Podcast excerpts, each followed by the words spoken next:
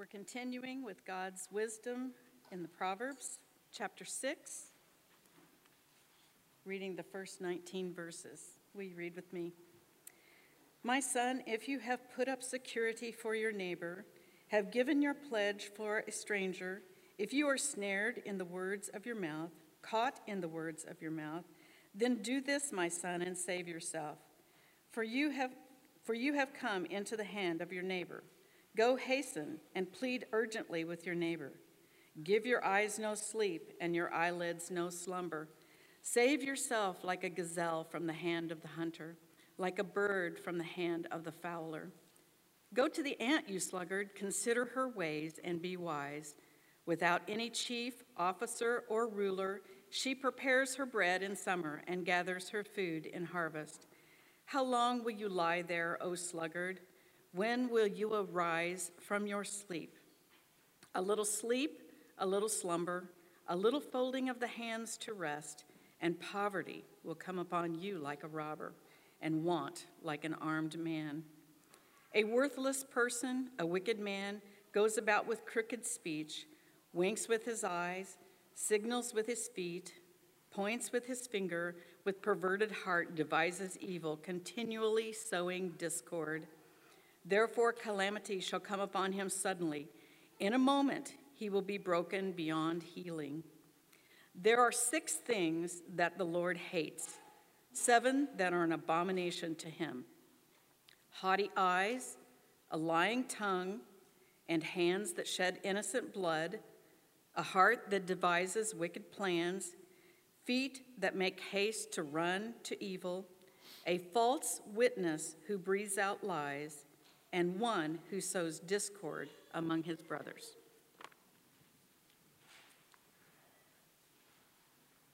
Well, thank you, Marcia. Well, this morning we're continuing our sermon series in the book of Proverbs, and as we do, we come to Proverbs chapter 6. And as we get started this morning, I wonder um, how many of you read uh, those little warning labels um, on like products you, you buy or, or products you use? And it's okay if you raise your hand if you're Marcia. There you go. If you're one of those, if you're one of those um, sort of people, that's that's smart. That's that's wise, as we will see. That's it's good.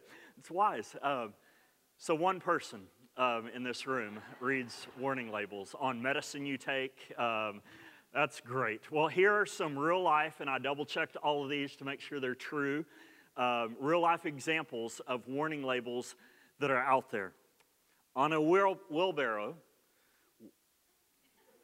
the warning label reads, not, inten- not intended for highway use. Baby stroller, warning label read, remove child before folding. It's good. On a power drill, the warning label read, this product not intended for use as a dental drill. I, I, I double checked that. I'm, on an iron, sorry, that's my Oklahoma accent coming out. Uh, on an iron an iron on shirt pattern. The warning label read, Do not iron while wearing the shirt. and then on a hair dryer, which I don't know anything about, the warning label read, Do not use while sleeping. like, so I, I doubt, right, any of you here um, would, would ever need to be reminded of these warnings because I sure everyone in here has common sense and that you would never like try and iron a shirt while wearing it, right? Um, I think we're probably smarter than that. At the same time, as, as foolish and silly as most of those warnings were there, right? Warnings are good, right? War- warnings are, are, are like really good things, aren't they? Like, warnings aren't meant to be restrictive in a sense or to keep us from things that are, that are good for us, to withhold good things from us. Instead, warnings are, are, are, are helpful in the sense of they, they keep us, they protect us from doing things that are foolish. They, they protect us and keep us from doing things that are, that are just really unwise and that could harm us and that could harm others around us. And the reason I mention all that is because this is what our passage is filled with this morning. That our passage this morning, it's filled with all kinds of, of warnings. And specifically, our, our passage is filled with three warnings about three different topics or three different subjects warnings against debt, warnings against laziness, and warnings against sowing discord. And if you think about that, all three of those, right, are, are relevant in all of our lives, like money, work, and relationships.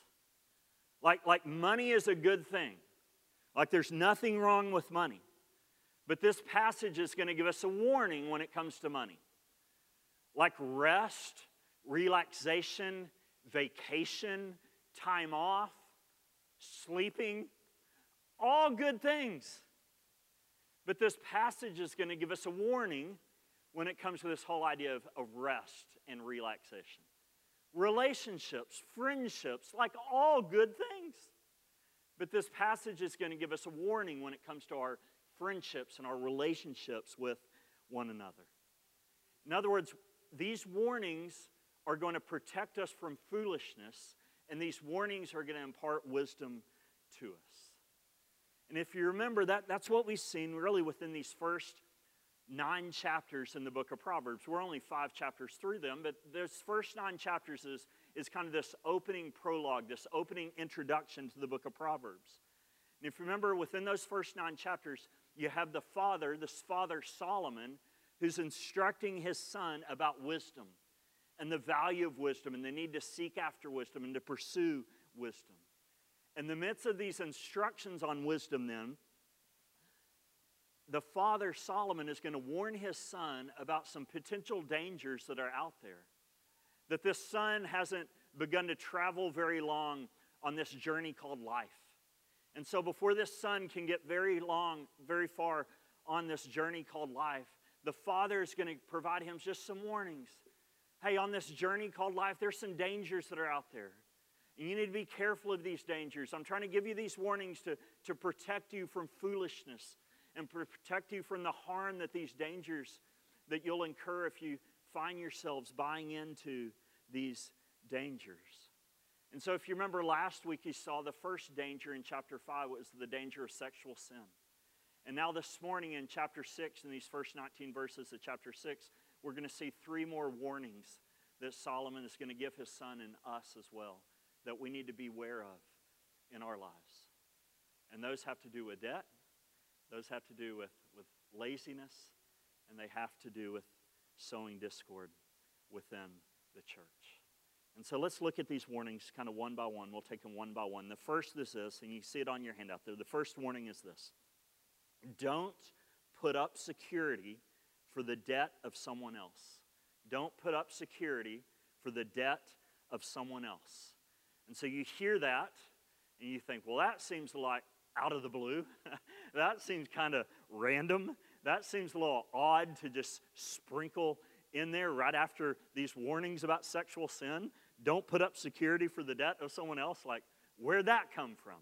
Well, look at verse 1 here of chapter 6. This is the warning that Solomon gives here in verse 1. Look there with me. He says, My son, if you have put up security for your neighbor, have given your pledge for a stranger, if you are snared in the words of your mouth, caught in the words of your mouth, and then he goes on. But let's stop there for just a minute to kind of understand the situation and the scenario that Solomon is describing and warning his son against here.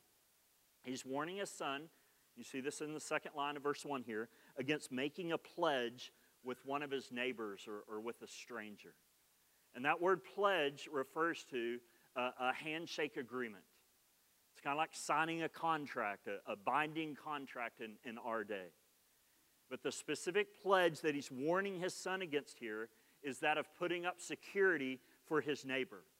So then, so then what's that? What, what does it mean to put up security for your neighbor? Well, security here is basically, think of like collateral.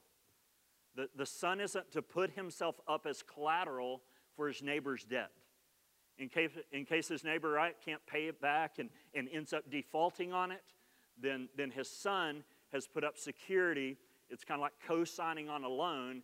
And it, in, in case that neighbor or that, uh, that stranger can't defaults on it and can't pay it back, then that son has put himself up as collateral on it and promises to pay it back for his neighbor or for, for this stranger.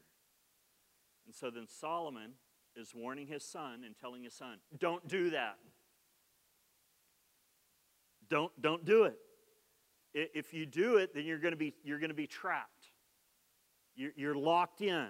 That's what he's getting at in verse 2. You're responsible for it. It's all on you. There's no wiggle room, there's no way of escape, there's, there isn't any way out of it. Legally, you're trapped and you're going to have to pay it. You're going to have to pay it. And in that day, if you couldn't pay it, then in many cases you'd become a slave of the lender that you owed money to. So, what that means is it's pretty risky here to put up security for another person's debt. Because of that, then, look at what Solomon tells the son and us there in verse 3. Look there with me. He says, Then do this, my son, and save yourself, for if you, you, have, you have come into the hand of your neighbor.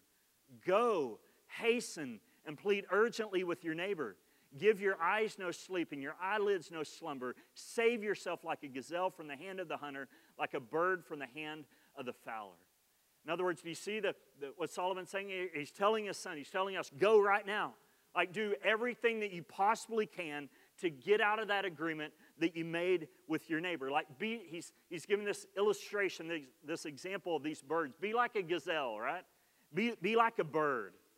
That if a gazelle or, a bird was, was trapped in the hands of a hunter, you know what a bird would do? Is trapped in the hands of a hunter who was about to kill him. That bird would just start flapping all around, right? Trying to do every sorry you had to see that. But do everything that he can to like get out of the hands of the hunter who's about to kill him and eat him for lunch. And that's a picture, of this wild bird who's flapping around, trying to do everything he can to escape the hands of the, of the hunter. That's, that's a picture of, of what those who put up security for another person's debt should do as well. They should beg, they should plead, they should call, they should leave voice messages. They shouldn't go to sleep until they've gotten themselves out of that pledge and that agreement that they've, that they've made. That's the warning that Solomon is making here. And so then I know, right, in our day, especially living in a country that's trillions upon trillions of dollars in debt, like we, we come to this passage, and it might seem like a little extreme. You're like, what in the world is he talking about here? But, but do you see why the Bible takes this so seriously and warns against this, putting up security for another person's debt? Like, here are a few reasons. This is free, this isn't on your handout there. But the first reason is because it, it makes you a slave of the person you signed a contract with and that you're in debt to. Like they become your master, you're, you're enslaved to them. You're, you're, that's why he uses that trap language. You're, you're trapped. Secondly, doing this is presumptuous. Like you're presuming that you're going to have the money and the ability to pay it off later if, if you have to. Third, then, it's not wise. It's not wise. In other words, if the lender believed that the person that they're lending money to is good for the money, then they wouldn't ask somebody to co sign on it. They wouldn't ask somebody to put up security and a pledge for it if, that, if they believe that person's good for it. But they ask somebody to pay for it or to somebody put security and pledge for it because they don't think that person's going to be good for it. And so if the bank doesn't think it, or the lender doesn't think it's that person's good for it, it's probably not wise then to back them up. So before you throw tomatoes at me, the question arises are there any exceptions to this warning here? My answer would be yeah, probably. Probably so. And we'll, we'll talk a lot more about this in a few weeks when we get to Proverbs chapter 10 and get into the actual Proverbs themselves. But when it comes to Proverbs in general, like Proverbs, that they're not like all clear, black and white, absolute commands that are given. Instead, Proverbs are, are more like general, wise principles to live by. Because of that, then, there might be an exception here or there when it comes to this warning that Solomon is, is, is making here. I'll let you decide in your own prayer, seeking the Lord, and all those things of what those exceptions might be. At the same time, it's important that we don't water down this warning that, is, that, that the Bible is making here. It's still a warning. And it's still generally and normally not wise to put up security for another person's for another person's death. In saying all that though, here, here's, here's really the, the important, like deeper, more significant, what I would call spiritual truth that I pray that these verses would remind us of. That what Solomon is warning his son against here, what Solomon is telling his son not to do here, is exactly what Jesus did for everyone who's placed their faith and trust in him. Did you catch that? Like, like think about that, right? We've sinned against an infinitely holy God. And because of that, like we've incurred a humongous debt that we can't ever repay. We, we can't. There's nothing we can do to ever repay the debt that we've incurred and that we've built up for the sin that we've committed. But even though we can't repay it, Jesus came and he took responsibility for our debt and he paid it for us even when we couldn't. He paid the debt that we owe for our past, our present, and our future sins. And he did this by dying in our place on the cross. And because of that, then, when God looks at our account ledger now to see what we owe because of our sin, then guess what he sees? Nothing. There's nothing there because Jesus paid our sin debt in full. So that's the first warning then that Solomon gives here to us and to his son. It has to do with putting up security for another person's debt. The second warning then that he gives us is this it's to not be lazy. It's to not be lazy. And this is what he goes on to say and warn us against there in verse 6. Look there with me. He says, Go to the ant, O sluggard, consider her ways and be wise. Without having any chief, officer, or ruler, she prepares her bread in summer and gathers her food in harvest. How long will you lie there, O sluggard? When will you arise from your sleep? A little sleep, a little slumber, a little folding of the hands to rest, and poverty will come upon you like a robber, and want like an armed man. So, what Solomon is doing here, he's, he's addressing this popular character that we see 14 total times um, in the book of Proverbs, known as the sluggard. And the sluggard is, is the lazy person. It's the person who's just lazy, who wants to lay around, who wants to stay in bed, who don't want to do much work at all, but just wants to goof off, jack around, and just hang out. That's the, that's the sluggard. And so Solomon is addressing this sluggard, and he's telling this sluggard to learn from the example of an ant.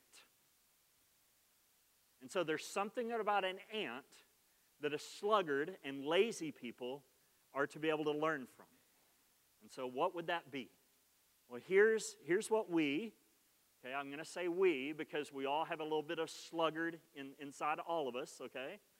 This here's what we, the sluggard, lazy sluggards, can learn from ants, okay? You see this on your handout. The first is this ants are self starters. Ants are self starters, meaning ants are self motivated. This is what he's getting at in verse 7 when he says, without having any chief, officer, or ruler, she, talking about the ant, prepares her bread in summer and gathers her food in harvest. In other words, an ant doesn't need somebody breathing down their neck and hovering over them in order to work and get stuff done. Like ants are like are, are self-motivated. They take the initiative they're proactive they don't need somebody nagging them prodding them giving them oversight checking up on them continually. Instead ants just work. And if you if you dispute that like just come over to my house and like i'll show you how how busy and the work ethic of an ant okay particularly in one little bathroom we have, which is driving me crazy. But anyway, just, just think about that for a minute, right? Ants are self starters. Lazy sluggards aren't self starters. Starters. They need somebody hovering over them, breathing over their neck, nagging them, prodding them, continually reminding them in order to get anything done. So think about this, right? Kids, listen. If you're a kid, I'll let you define and determine whether or not you're still a kid. But this right here is important for you to hear. Your parents shouldn't have to breathe down your neck and continually nag you to do your chores, to get your homework done, to read your Bible, or anything else. Instead, you should be responsible in order to do all of those things without them continually checking up on you and asking you about it.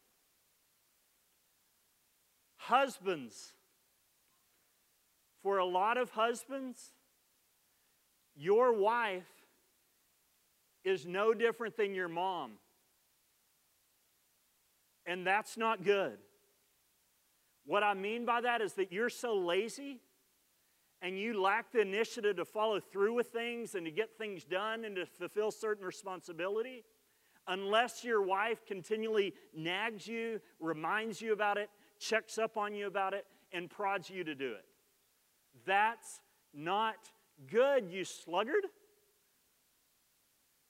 Christians in general, okay, before I say this, don't, don't get me wrong on what I'm about to say.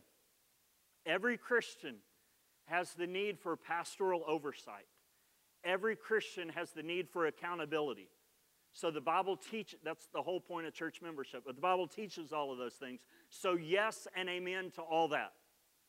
At the same time, if the only time you read your Bible, if the only time you pray, if the only time you fight specific sin in your life, if the only time you come to church or come to DC is when an elder, DC leader, or fellow church member holds you accountable to do it and consistently checks up on you, then something's desperately wrong. You're a lazy sluggard. It shouldn't be that way. Yeah, we need accountability. We're to watch out for one another. But at the same time, you're to be proactive and take responsibility for your own spiritual growth and your own spiritual well being and not be a lazy sluggard. Everybody with me? Amen.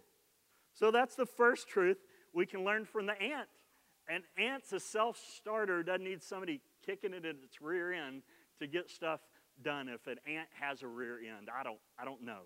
The second truth we learn from the ant is this an ant has foresight and doesn't procrastinate. And some of you are like, uh oh, right?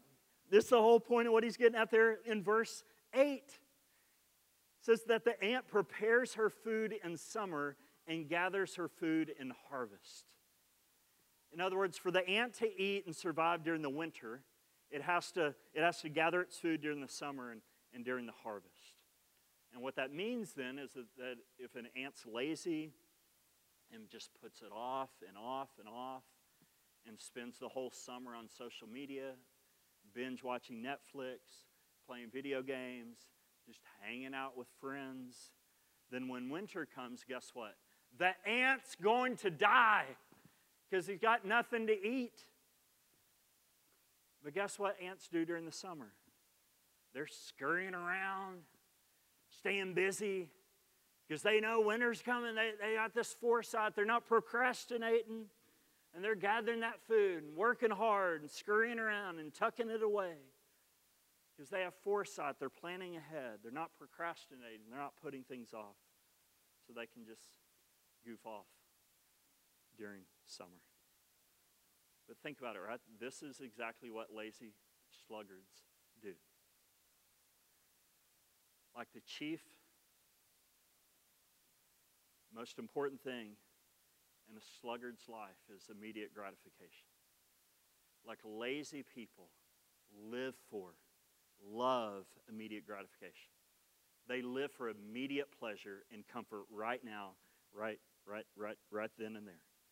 They don't think five minutes from now. They don't think 10 minutes from now.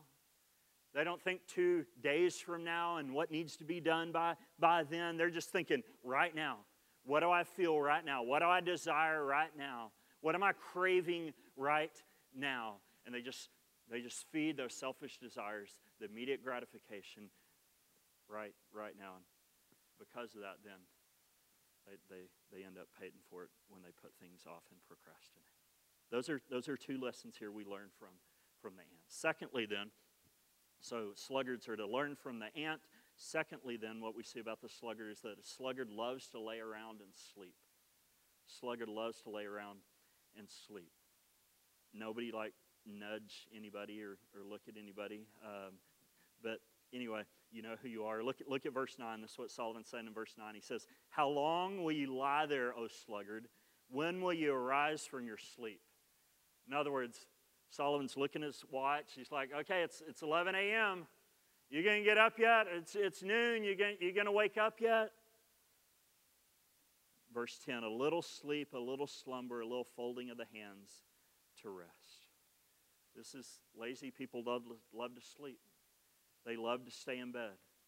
Their alarm clock goes off and they just hit that snooze button and think just, just five more minutes. A little more sleep, a little more slumber, then five more minutes, five more minutes, five more minutes, five, five, five, five, five. So don't get me wrong, right? There's, there's nothing wrong with sleep. I'm all for sleep. In fact, there's something deeply spiritual about sleep, which is it's a whole nother sermon. Seven, hours, eight hours sleep, it's all, it's all good. The same, same time, though, the sluggard loves to sleep. He has a hard time getting out of bed. They just like to lay around. As a result, then, thirdly, here, you see this on your head out sluggards will pay the consequence for their laziness. That's what Solomon's getting at in verse 11.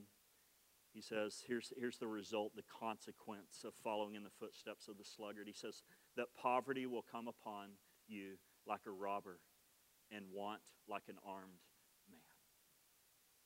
And so then here, here's the thing I want us to really realize when it comes to this whole issue of laziness. When it comes to the Bible, laziness, this issue of laziness, it's not a personality issue. It's a sin issue. Everybody with me? It's not just a personality issue. Oh, that's just, no. Laziness is, is, is lazy sluggards are on the foolish path of unrighteousness that leads to death. This isn't a, a just a, a gray area. Some people are like that. This is a clear, black and white sin issue. And here's why. Here's why God in the Bible warns us so strongly about laziness and why laziness is a sin issue. Four reasons, really, really quick. The first reason is this it's because God, this is on your handout, because God created us to work. God created you to work, right? Genesis 1 and 2. One of the things you'll notice pretty quickly in Genesis 1 and 2 is that one of the reasons God created mankind is to work. In other words, work isn't one of the results of the fall. I mean, the, the sweating and all that's a result of the fall, right? But work in and of itself isn't a result of the fall. Work is part of God's design for our lives. God created you and me to work. Second reason, then, that laziness is a sin issue is because God redeemed us. He saved us to work. He saved us to work. He redeemed us to work. In other words, if you're a Christian, then you're not saved by your works, but you are saved to work. Does that make sense? Like, write this down Titus chapter 2, verse 14. Paul's writing, he, he tells Titus this. He says, Jesus gave himself for us to redeem us from all lawlessness and to purify for himself a people for his own possession who are zealous for good works. Ephesians chapter 2, verse 10. We are his workmanship created in Christ Jesus for good works. Paul tells Timothy in, in uh, 2 Timothy, 1 Timothy, 1st or 2nd Timothy, I can't remember, do the work of an evangelist. James, in, in the book of James, says faith without works is dead. 1 Corinthians 15 10, Paul says, I worked harder than all of them. Like that, that's it. Like as Christians, we're to rest in the finished work of Jesus on the cross for us, like it's only by his work that we're saved and redeemed, but at the same time, he saved us to work. In other words, if when you begin to understand all that Jesus has done for you, all that he's accomplished for you, all that he's secured for you through his, through his death on the cross, then how can you not then work? Like, how can you not then actively, intentionally love others as Jesus has loved you? How can you not actively and intentionally serve others as Jesus has served you? How can you not actively and intentionally seek to practically care for others as Jesus has cared for you? How can you not pray for others, disciple others, share the gospel with others, work hard in reading and studying the word, work hard in your job because you see your job as one of the primary ways in which you love your neighbor and serve others and, and exercise your gift in, in serving others around you. If, if Jesus has done all of this and accomplished all of this through his work on the cross, then, then our response to that grace and that mercy then is to get busy in serving and loving and caring and exercising our gifts for the edification of the body and love for our neighbor. God redeemed us to work. Third reason laziness is a sin is because laziness is rooted in a me centered, self focused, self absorbed, comfort driven heart. In other words, when we're lazy, our eyes are usually just focused on self, on, on me, my wants, my needs, my comfort, my desires, and just trying to find ways to, to, to, to meet those needs and meet those desires. Laziness is selfishness. Fourth reason laziness is sin is because laziness is idolatry. Laziness is idolatry. In other words, many times or oftentimes we use laziness as a way to hide, as a way to escape. We use laziness as a refuge, as a place of refuge to hide us from the stress and the difficulties and the troubles that we're facing in this life. The only problem with that is that laziness was never meant to be our refuge or our hiding place. God was. And because of that, when we look to laziness to be our refuge and be our hiding place, then we're looking at to laziness to be and do for us what only God was meant to be and do for us. And when we look to something to be and do for us when only God was meant to be and do for us, the Bible calls that idolatry. And so laziness is idolatry. And so, again, there is a time and a place. Some of y'all are workaholics and you need a whole different sermon, right? That, that's coming, right? At the same time, so there's a time and a place for rest and vacation and relaxation and sabbaticals and, and all that stuff, right? There's a time and place for all that. But in this particular warning, he's warning you, us against being a, sl- a lazy, lazy sluggard. Third warning he gives is this, and we'll conclude with this one. Third warning is about not sowing discord. Not sowing discord. This is what Solomon warns us against there in verse 12. Look there with me. He says, A worthless person, a wicked man, goes about with crooked speech, winks with his eyes, signals with his feet, points with his finger, with perverted heart devises evil, continually sowing discord. Therefore, calamity will come upon him suddenly. In a moment, he will be broken beyond. So, Solomon here is describing a certain type of person. He, he calls this person a worthless, wicked person. How do you like that? You worthless, wicked person. All right. The word worthless here refers to a rebellious troublemaker who's up to no good. A rebellious troublemaker who's up to no good. So, this rebellious, wicked troublemaker who's up to no good. Look, look how he describes the actions of this wicked, worthless person. Verse 12, he says that this wicked person goes around with, with crooked speech, meaning he goes around lying and gossiping and spreading rumors and slandering others and, and all of that. In verse 13, he says that he, this worthless, wicked person winks with his eyes, he signals with his feet, he points with his fingers. All of those are like secret gestures, they're like secret signals that this wicked man is making to other conspirators that he doesn't want anyone else to see. And so, as they kind of secretly plot and devise kind of an evil scheme. You know, like a third base coach, you know, giving these signals. If you don't know baseball, sorry, you know, he's giving these signals to the batter. That's kind of the picture here, but it's not signals for whether to swing or bunt, you know, or take the pitch, but it's but it's a signal to other to others, evil people kind of in their midst as they're plotting some sort of evil. And you know what the evil is that they're plotting? Look at the rest of verse 14. It says, With his perverted heart, he devises evil. That's why he's doing all those gestures and signals and signs. And here's the specific evil he's devising he's continually sowing discord. Meaning, there's this group of sneaky people kind of going around and secretly planting seeds of division and discord and distrust and sus- suspicion among others and cause, trying to seek to cause all sorts of division and, and conflict and discord among people. And one of the primary ways they're doing this is through crooked speech. They're going around gossiping and spreading rumors and lies and slandering others to be able to call, cause some sort of discord among, among this group of people. And so then here's the result, then, and here's the consequence that those who sow discord will incur and face. We see it there in verse 15.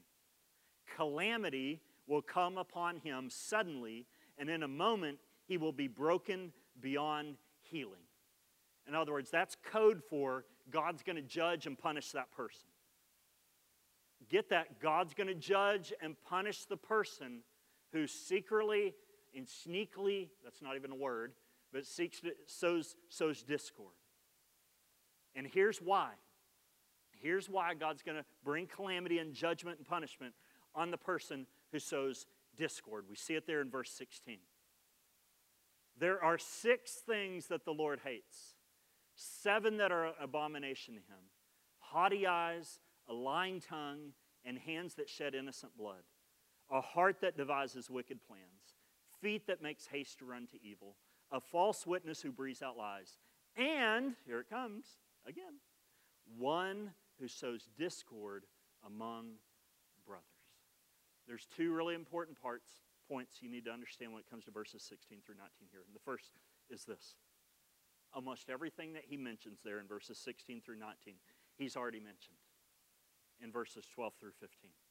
What that means, then, and the reason that's important is because that, what that signals is that there's a there's a connection here happening between verses 12 through 15 and verses 16 through 19 because he pretty much mentions most of the same exact sort of actions.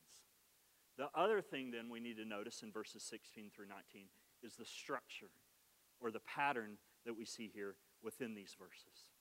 That anytime you had this numerical pattern here of giving a number, like the number six, and then adding a one to it, or adding an extra number to it, so like a one now to make it seven. The purpose in doing that is to highlight and emphasize the final thing that's added, the final extra item that was added. That final item in the list then is the culmination, it's the product, it's the result of all the other items in the list. And so then when it comes to verses 16 through 19 here, a person with haughty eyes, a person with a lying tongue, whose hands shed innocent blood, whose heart devises wicked plans, whose feet run to evil, who, who breathes out lies. All of these things, all of those activities then culminate in, and the product of all of those activities then is the result of all those activities is, is discord among the brothers. And the Lord hates that. Like, that's the point. He hates everything in that list. But he especially hates those who sow discord. And he especially hates it when it happens among the brothers, like among the covenant community, like in the church. Like he says, it's an abomination to him, meaning he can't stand it. It makes his stomach turn. It completely and utterly repulses him. He hates it. And do you know why he hates it? Do, do you know why he, he hates discord so much? Especially discord in the church? Because Jesus died for the church.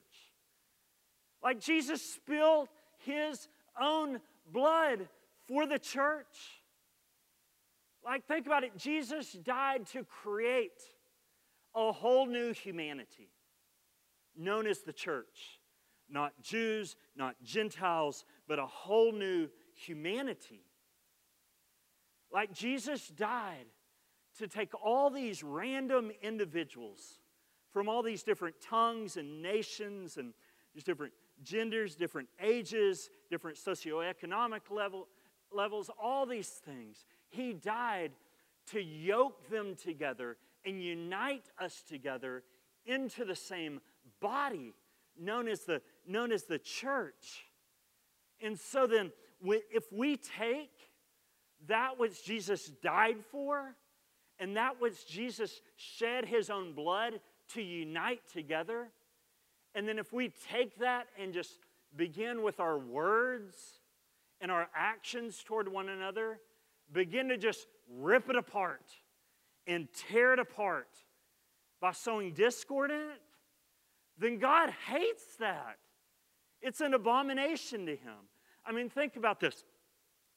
Imagine somebody taking your most prized possession, something that you just deeply cherish. And so, like if, you, if you're married, your, your, your, your spouse then, and imagine somebody taking the thing that you value more than anything, your prized, precious, treasured possession.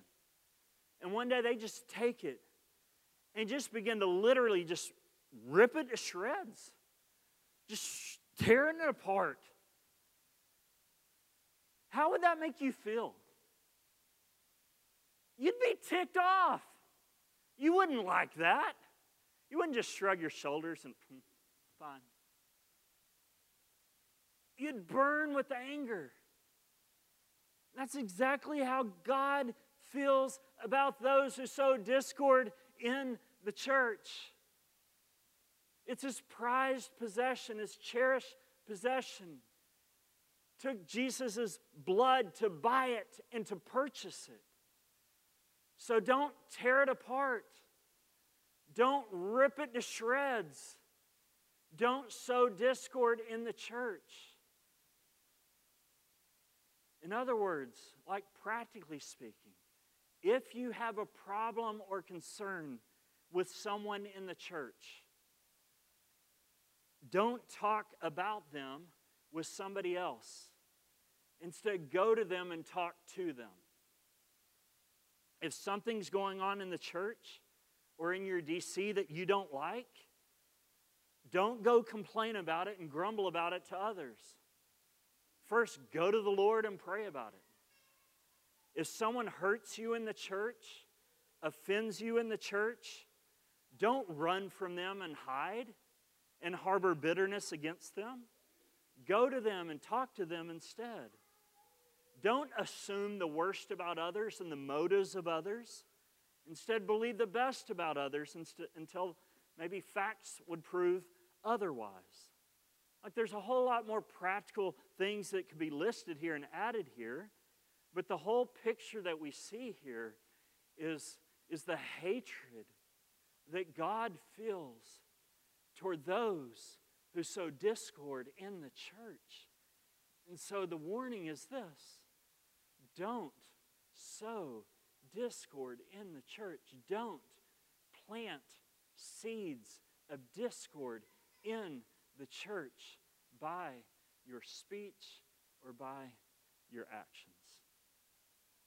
So, those right there, speaking of warning labels, three warning labels that Solomon gives to us in this chapter that I pray and hope that we would all heed that we would all hear and listen to, and that we would all follow.